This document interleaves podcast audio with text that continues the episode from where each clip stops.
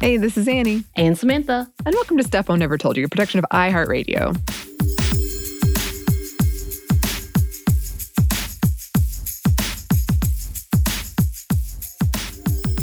And welcome to another episode of Happy Hour. Yay!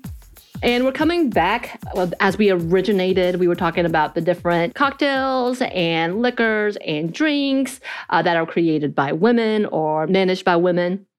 And so we're coming back to that. You know, we took a little break because we had a lot of stuff we need to talk about with Sex in the City. Yes. Your happy Ongoing. hours. There's so many things that we had to talk about. Um, but before we do start, just A, this is not sponsored content. Mm-mm. Well, it is but not by the people we're talking about. So let's roll to right. that. Yes. Um, B, if you are drinking, please drink responsibly, whatever it is that you're drinking. Don't get too much caffeine either, because you know that causes a lot of anxiety. Huh. mm, hmm Yeah, I have to stop drinking coffee by like four, or I, oh, done. God. I start by noon. Oh, you No stop more by noon. I can do what Yeah. four, but you know, you know, it has affected me after the fact. So I will say that. and today we are talking specifically about a beautiful gin that is out of New York, and the company is called Ode to Babel. And oh my God, if I said that wrong, please, please correct me uh, because I want to give you all of the accolades for this amazing batch of gin. It is created by twin sisters Marva and Miriam Babel, and it is a delight. And Annie, yeah. did you make a cocktail with this? I did. Um, I feel like through this segment, it is becoming clear that I never have anything around. Um, so I made a, a, the same drink I've made plenty of times on here, which is essentially a gin and tonic, but it's, you know, shot of gin, some lime, and then fill the glass with uh, sparkling water. you put wine in it? Is that what you just said? no, did I say wine? Oh, you said lime. Lime. I misheard and saw, saw heard wine. I was like, wait, what? What is Yeah. this drink? I have been mixing wine into things lately, but I have not ventured into that what frankly sounds like a very dark territory. Right. yet. That seems that seems like hardcore. Um, yeah, you know what? You and I both uh, went down the same route, except I do have ingredients here. I will say. Mhm, That's true. And I made a gin and tonic with the actual tonic Mhm. and some lime. Uh, and then I decided I wanted to crush some blackberries because we had some left over. You see, Yeah, it looks pretty, Uh, yeah. Yeah. So I was like, you know what? I'm going to put a little uh, differentiation in there. yeah. But before we start, Annie, did you taste test the gin? What did you think of its flavor profile? Yes. So, you know, a few caveats. As I always say, I'm terrible at describing things, but also I do always like to take a taste by itself so I can appreciate uh, the flavor. And I, I think you and I have talked about this, Samantha. We both love gins. Mhm. And I think that there are some really bad gins out there. And I think people have had some really bad experiences with gin. So I hesitate to say this, but to me, it tastes like very much like an evergreen forest, kind of sweeter flavor profile. But I mean that in a good way. Like I know a lot of people hate that kind of piney taste, and that's what they complain about when they describe gin. But in my experience, what people are really complaining about is sort of a dry, like punch you in the face pine taste. Mhm. Whereas this feels much more like complex and uh, has much more depth than than that. It, like uh, I know everybody always says it tastes like those like car air fresheners. That's their bad experience with gin. Um, this is like the good version of that. Yeah, yeah. Um, you know what? For me, I actually it's a little sweeter than the typical gin that I drink. I will say that it tastes a lot like it has a little bit of sugar cane in it. um, Mhm. a lot more than any other typical uh, dry gins, and it's very it's, it's very easy. It's very smooth. I Mhm. didn't get as much burn as you do in a lot of other liquors. Maybe it's because it is a small batch, um, highly uh, specific type of gin.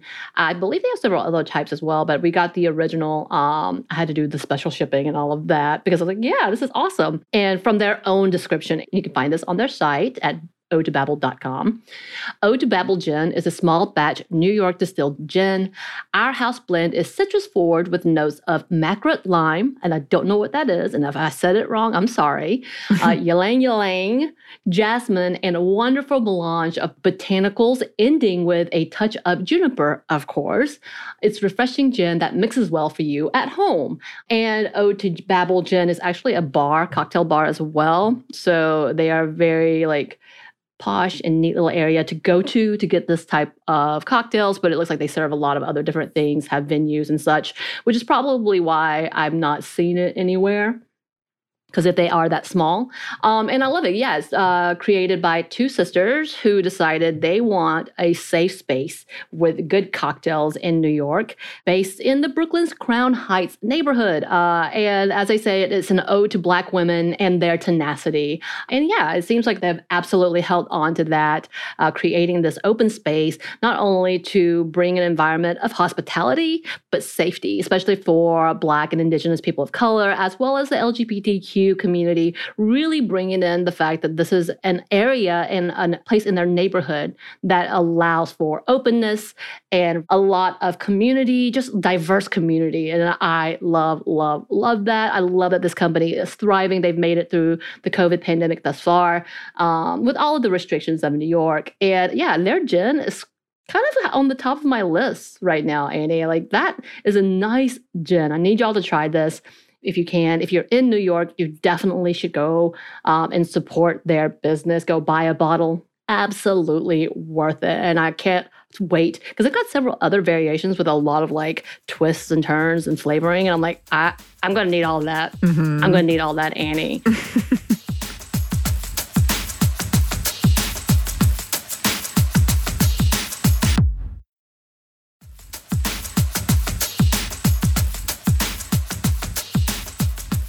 know, as I'm sitting here thinking about how much I really do love this gin, I'm thinking about all of the episodes that we've had, especially when it comes to all the different types of uh, drinks and cocktails that we've talked about. What is some of your highlights from our segment? Ooh, that's a good question because there's been so many. I think I have really enjoyed finding brands that I wouldn't necessarily know and then seeing them in the store and being like, ooh, I've tried that. I like the people behind that. And so I feel good about buying it and I know it tastes good. Like there's just a piece of me, especially after all this Me Too stuff and the in the brewery industry and alcohol industry at large. It's just nice to know that I'm not supporting something terrible. like right. I'm supporting something that I believe in and I'm I'm happy to see and that tastes good and right. I think that's important to both of us. So I've really enjoyed for instance like I the other day I was at the grocery store and I saw Black Girl Magic wine. I was like, "Oh, yes yeah. at the like grocery store. This is I'm so happy to see this. And right. I feel good about buying it.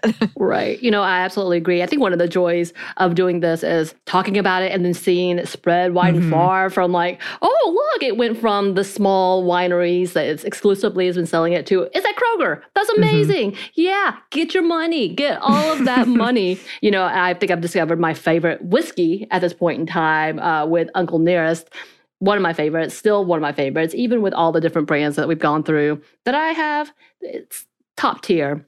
Mm-hmm. And seeing those businesses grow and become standards uh, yeah. for the industry has been a delight. But yeah, also the fact that we're being able to uh, see the problematic things, literally sitting with my good friends and being like, you should not drink this because so and so and so and so. We talked yeah. about the fact that we were going to have a work function and our person was trying to set it up. I was like, don't use them. And she was like, oh, mm-hmm. oh, they are. They're racist. They're sexist. We're not going to give them our business.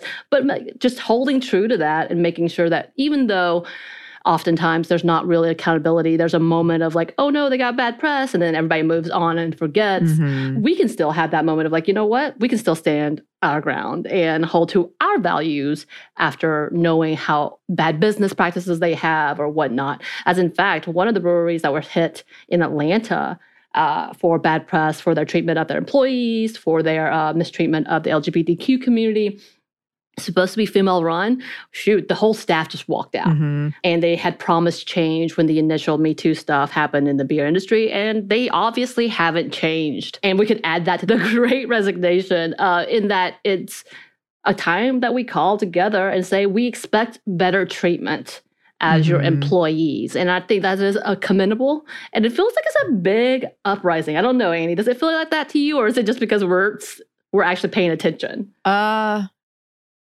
does feel like that to me, but occasionally, especially like I talked to somebody who we work with who I hadn't spoken to in a long time, and it was just weird of this moment of like, I'm so isolated and insulated. Yep. and so he was saying things, and my brain was like, what?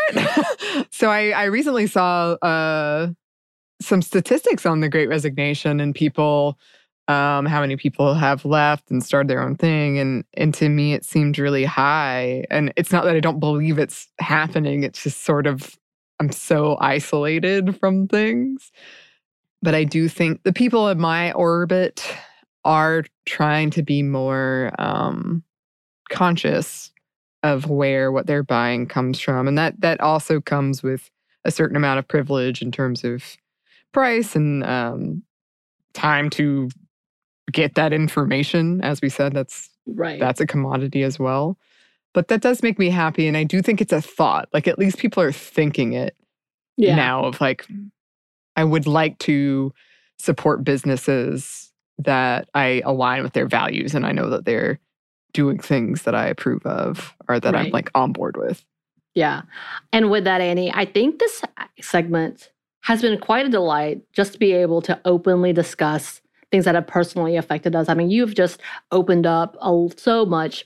You're pretty much an open book. Let's just be real honest. However, uh, in this past year with this segment, you've really been able to face and just call out some things. And I know it has reached a lot of our listeners. Uh, majority of our emails, I feel like, are thank you so much for sharing this is how I dealt with this as well, or I've been through this as well. And it's been exciting to see that we can connect uh, with our listeners so, so much. And I, I really have been excited by this segment in itself that not only do we get to highlight amazing practices and amazing women of this business um, and amazing people who are ch- making changes, but we get to kind of confront our demons as well.